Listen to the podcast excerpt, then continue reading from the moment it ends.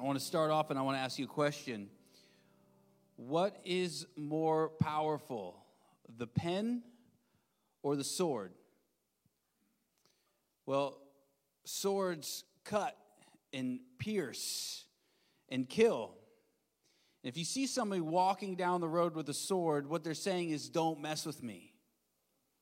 If you have enough swords, you can take over the world.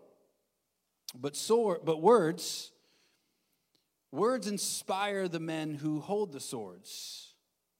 Words give the command to lift the swords. Words take hopeless men and make them brave and strong. Words inspire belief. Words compel change and bring about transformation and action. Swords can tear down, but swords can also protect. But words build worlds. When God created the world, He spoke, and everything came into existence. If you read through Proverbs, you find a surprising amount of time is spent talking about the power of your words.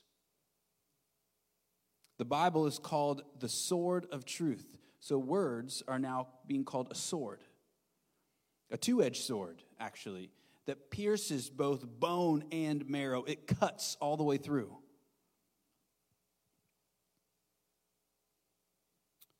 Sharp words that convict, pierce to heal.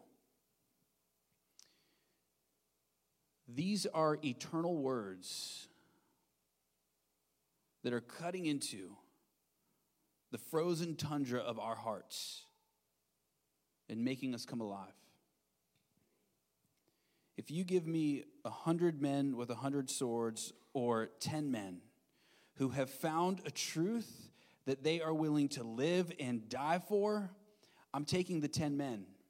Even if they die, they live with all of their might while they do live, and they inspire the world around them for change. None of us wants a dull life. We crave a life of passion, at least if we are at our most courageous. We're starting a new series today in the book of Acts. It's called Our Hearts Burn Within. And the book of Acts tells of the historically true tales of Jesus' disciples, these apostles who go and change the world by spitting fire with their words. To understand the book of Acts, you've got to look at the end of Luke, who wrote Acts as well. And what I found in preps for this series is I found this golden string that runs from the book of Acts, that runs from Luke to Acts. And I'm going to read this one verse to you today, just one verse. And I want to tell you if you miss this verse, you miss the whole motive of what happens in the book of Acts. Look, look, look, look at me. These are men and there are women who have died for the cause of Christ. And if you miss today, you have no idea why they're doing it. You're lost to it. So here's our verse Luke 24, verse 32. And they said to each other, Did not our hearts burn within us while he talked to us on the road, while he opened up to us the scriptures? All right, let me give you the backdrop of what this is spoken into. So, three days ago, Jesus has died. And two of his disciples are walking down this road towards Emmaus. It's a seven mile trek.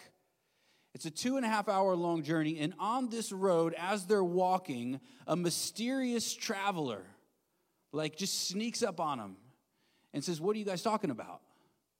And they're like, um, we're talking about what everyone is talking about Jesus of Nazareth. He just died, he was just crucified, an innocent man who was just tortured to death. This is the greatest injustice there has ever been. How do you not know about this?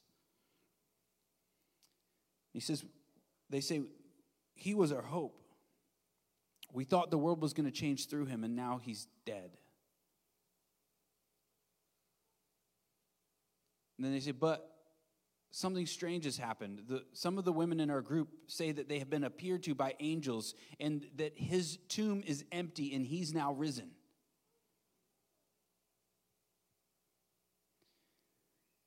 They, th- they say uh, our hope was lost and we're not sure now what to make of all this. And the mysterious man says, he's like correcting them. He says, Are you slow to believe? What the prophets have been saying from so long ago? Was it not necessary that Christ should come and suffer these things and enter into glory? All right, so then this mysterious man, here's what he starts to do. He goes all the way back to the beginning and he starts interpreting all of Scripture all the way up to Christ to prove that everything, every ounce, every little dot and iota, everything is pointing forward to Christ. And so the disciples are listening to this man with wonder and awe. And then they invite him and they say, Hey, look, we're in Jerusalem now. Do you want to join us for a meal? And, and so he joins them. And then at some point in the meal, this mysterious man stands up, takes bread, and breaks it. And as soon as the bread is broken, their eyes are opened up. And they realize it's him, it's the Christ. He's risen. It's true. He really is the Son of God. And then, as mysteriously as he came, he left. We got some people walking up to the front door if somebody wants to let them in. I caught it. Now I've just distracted you guys, but I didn't want them stuck out there, so. All right, so all that has just happened. And then these two men, they start reflecting back to all that's happened on this road, and here's what they say Did not our hearts burn with us, within us, while he talked with us on the road and opened up the scriptures? All right, here's the question What does it mean to have a burning heart? You know, here, here's the problem with scripture. When you come across something, and it says something that you don't know what it means, and you keep reading and you realize that this, these verses are not going to tell me what it means, you've got to do something now because you got to figure out what it means. And so, whenever you come across that, here's the rule let Scripture interpret Scripture, which means you got to go searching, you got to go on a hunt. And so, let's go back to Psalm 39, verse 1 through 3. What does it mean that our hearts burn within? It says, this is David speaking. He says, I will guard my ways that I may not sin with my tongue. I will guard my mouth with a muzzle. So long as the wicked are in my presence, I was mute in silence. I held my peace to no avail, and my distress grew worse, and my heart became hot within me. As I mused, the fire burned, and then I spoke with my tongue. Jeremiah 20, verse 9. Jeremiah is called the weeping prophet. You'll see why here. It says, If I say, I will not mention him, or speak any more in his name, there is in my heart, as it were, a burning fire shut up in my bones, and I am weary with holding it in, and I cannot. These two writers have discovered a truth that has set their hearts, heart inflamed and their hearts are continuing to kindle into this white hot passionate burning because their hearts it's like they're they're they don't their hearts have nothing to do but speak out. And if they keep their mouth shut their mouth will open up. They won't be able to help it and they will speak of the truth that is in their heart. And then fast forward to zechariah john the baptist's father. So john the baptist leads the way before jesus. He's like the forerunner. So Zechariah finds out from an angel that his wife is going to become pregnant. He's like, no, no, no, no, we've been trying, it's not working. And the angel's like, nope, it's going to happen. And this son of yours will prepare the way for the Son of the living God to save the world. And he believes, but he's got some unbelief. And because of that unbelief, God shuts his mouth. He goes mute and he is unable to speak until his son, John the Baptist, is born, and then he believes again, and then he speaks. His name is John, is what he says. You put all of this together, And what you find is that Scripture is the eternal truth that when you believe it, it sets a burning passion in your heart filled with words that must escape. And if you don't let them escape, you're going to go crazy.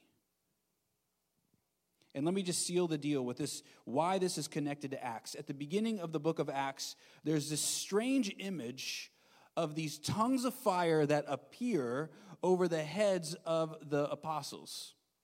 Now, what is that?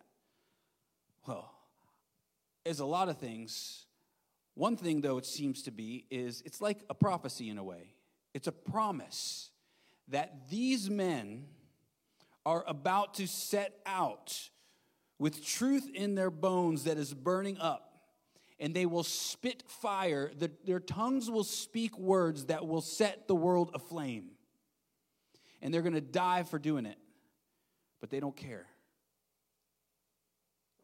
because they have found words of life that now burn hot within them, dying to escape.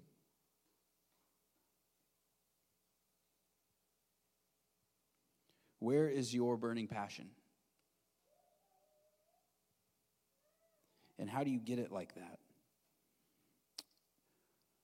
And why don't you have it? And can you have it? Can you have it like these disciples, or was this only reserved for that period of time for them? Throughout Christian history, there have been men and women who have burned with passion for these words to be spoken and have given their life for the sake of these words to be spoke.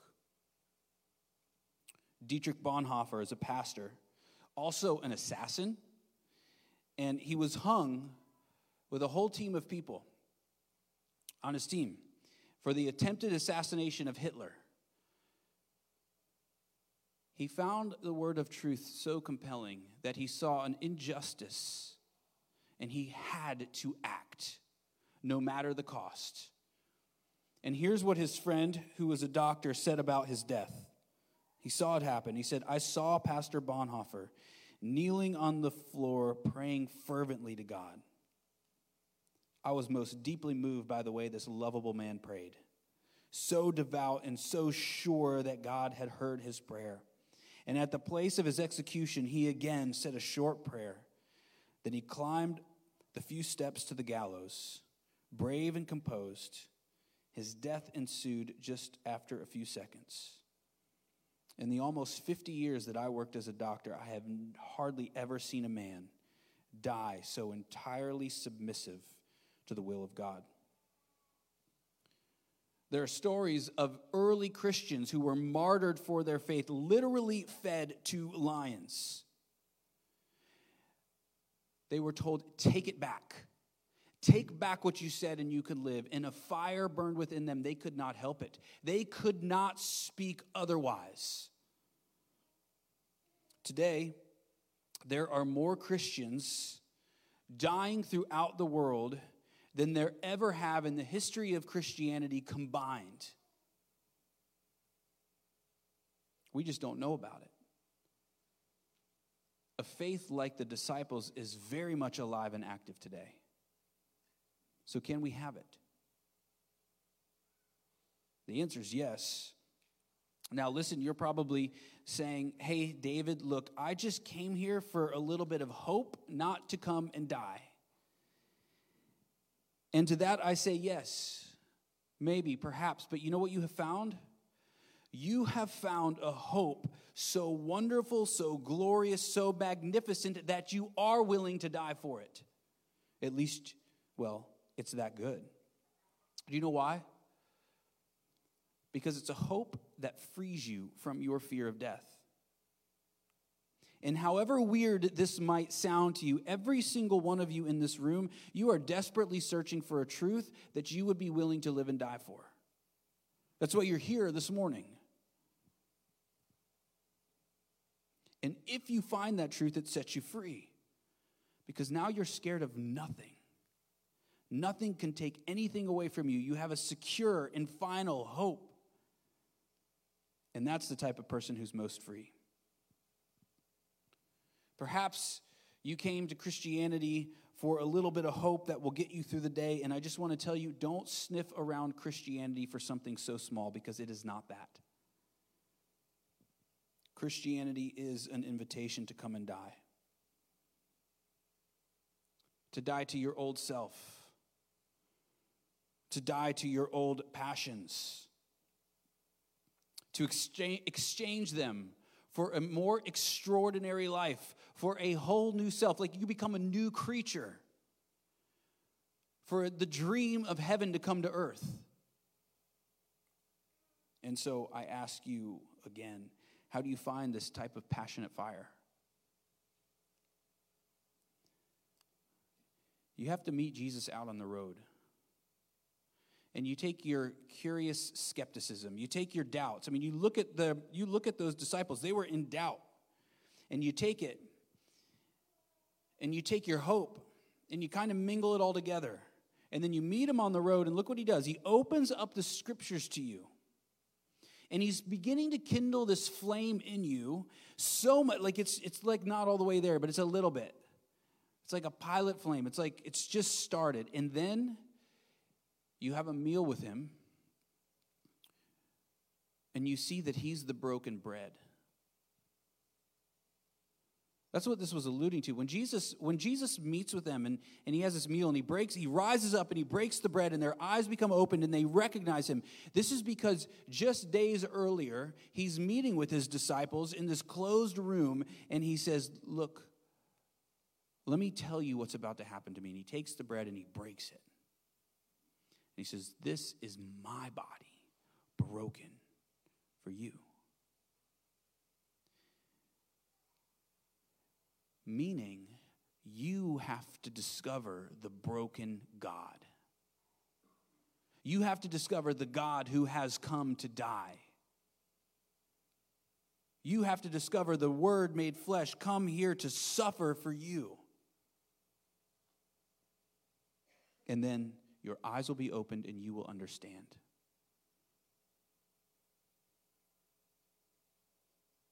You've got to see him broken. And you've got to see all of this mingled up together. You take your doubts, like just be honest about your doubts. Like they're there and you're pretending like they're not. Just take them to God. It, but, but don't just take your doubts to God. Bring some hope and some curiosity with you. And then open up the word and like live in it. Like it's got something there to offer you something. And say to yourself, I'm not leaving until I discover him again. And then you'll find the broken king risen like a nice sunrise after a long two night. And still, like, this is a bit abstract. And so, practically speaking, how do you find him? And the answer is I have no idea. Like, I mean, I do. Like, I know how to take you to him but I can't, I, I, I cannot make you believe something. In the movie Top Gun Maverick, my son's name is Maverick, and just I did not name him. We did not name him after this movie, just so everybody knows. And my oldest son's name is Cruz, and we did not name him after Tom Cruise. It's, his name is with a Z. It's just like I don't know what happened.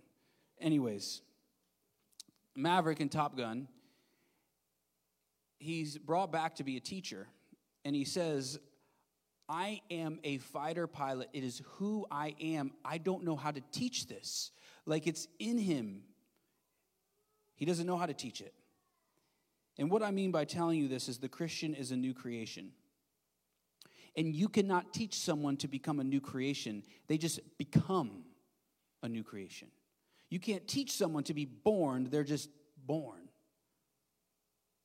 So I can't make you into a new creation, but I can take you to the road to where it happens.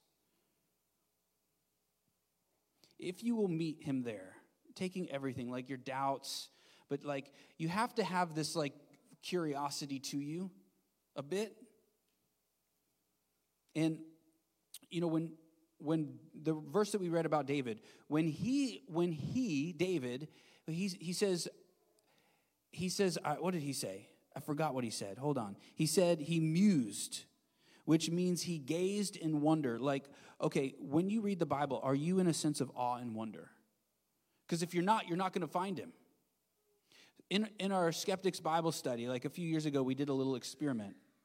We opened it up to the city, meaning like I put it on Meetup so that anybody that was on Meetup could see that we had a skeptics Bible study and they would know where it is, when it was, and they could basically come. And so this, this woman came and she was an angry, angry skeptic. And within two words of reading the Bible, she was like grunting and like scoffing, and there was just anger there. And it was, it was really like, I loved what happened because if you're in the grove, if you're skeptical in the grove, like there's a curiosity that has brought you here. There's a sense of, I hope.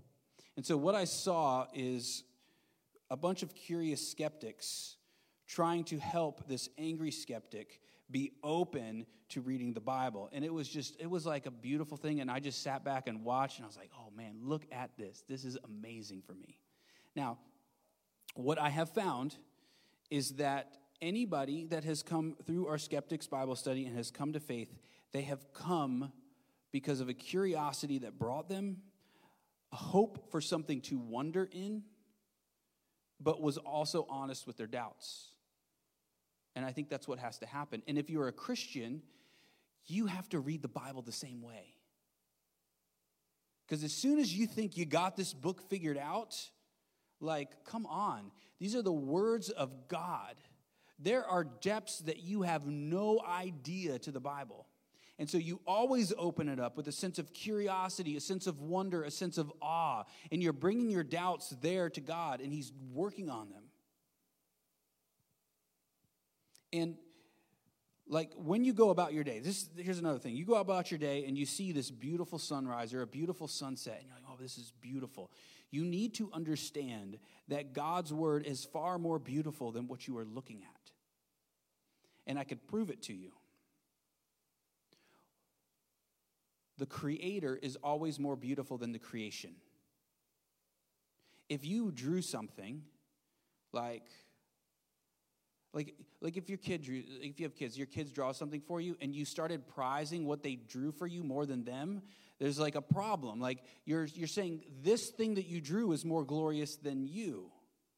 So, do you know how God created the mountains that make you go, oh, wow, this is amazing? The sun that rises and sets, the oceans that the sun rises and sets upon.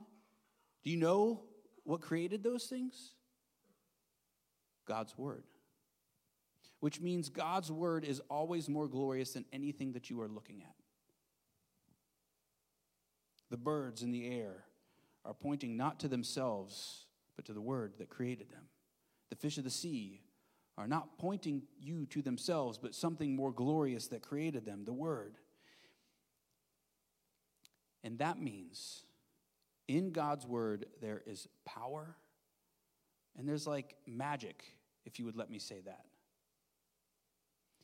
Meaning it has the power of life in it, it has the power of creation in the words of God. And these words are in you, they're burning in you. Life is burning in you. So that means not only is your heart being changed, but you have the words to change your home. You have the words to offer life in your home. If your household is not the way that you want it to be, you have the power of life within you. And those words are powerful, they can change things. You have words that can change your neighborhood. You have words that can change your workplace. Words that can change the world. And one last thing if you want to understand Christianity, you can only do it if you have wholly entered in, like you've gone all in.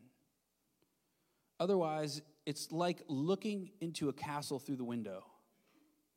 You don't really see the magnificence of it until you go in. You can only know the castle and enjoy it once you go in. You have to go in, all in.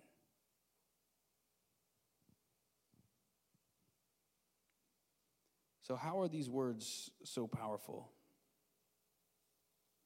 These words of creation and life. Like, because it violated something a little bit in you because you're part of creation. And so, does that mean the words of God are more glorious than you are? And the answer is yes. Because God's word is a person. Christ is the passionate word made flesh, the word of fire made flesh. Now, there's maybe a part of you right now that's like, oh, he's more glorious than me. Like, I was really feeling good about myself, David. Look, everything in you is dying to find something so glorious you want to give your life over to it. Those words are living and active because they are a person. Jesus is a walking torch of words. He's the flaming sword of truth that pierces into your cold heart and makes it come alive. In heaven, he saw you on the road far off. And a passion burned in him for you. And so he left the warmth of heaven to come into our cold, cold, cold world. And you know, the same way that God sent forth his word and it brought about creation, the same way Christ brings about a new creation in you. And so, how does he do that? He faced the cold and cruel cross. And he was buried underneath the frozen tundra of hell. Like a, like a hot, so hot it's cold. And he found you. He found you buried under this frozen mass of your sin and under death and he came for you and he broke into all of it and he started kindling this fire of grace and mercy and love and justice and compassion and it burned hot in you until all of your sin all of your shame was melted off of you and then he when he rose up from that frozen tundra of death he brought you with him.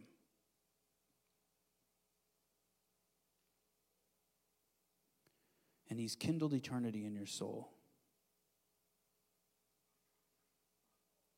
And He's waiting on the road for you right now to turn you into this eternal flaming torch of life and love and his word like living in you making you alive making you found something that's worth living and dying for. It's what you really want. And so go and do it. You know you're going to hold back because it's risky because you're like do i really want to give my life to this? And the answer is you do. But the problem is you're never going to do it. You're never going to know it until you go in because you're like outside of the castle and you're looking in, like, should I do this? And the answer is yes. And you know the answer is yes, yet you're holding back because it costs so much, yet it costs nothing.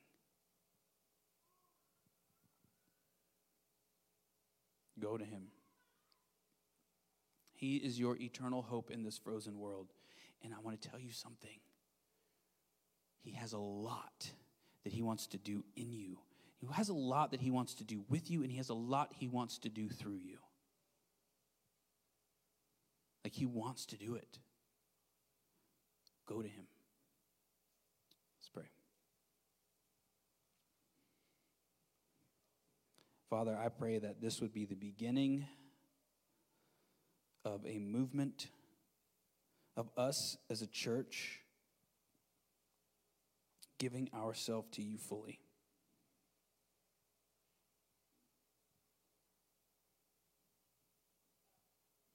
God, if 12 disciples can change the world because of your word in them, then surely we can be a church that can change our city. So, in 30 years from now, God, I pray that some of us in this room would be able to look back at this day and say, That was when I went all in. That was when I stopped playing. That was when I finally realized Christianity is worth living and dying for.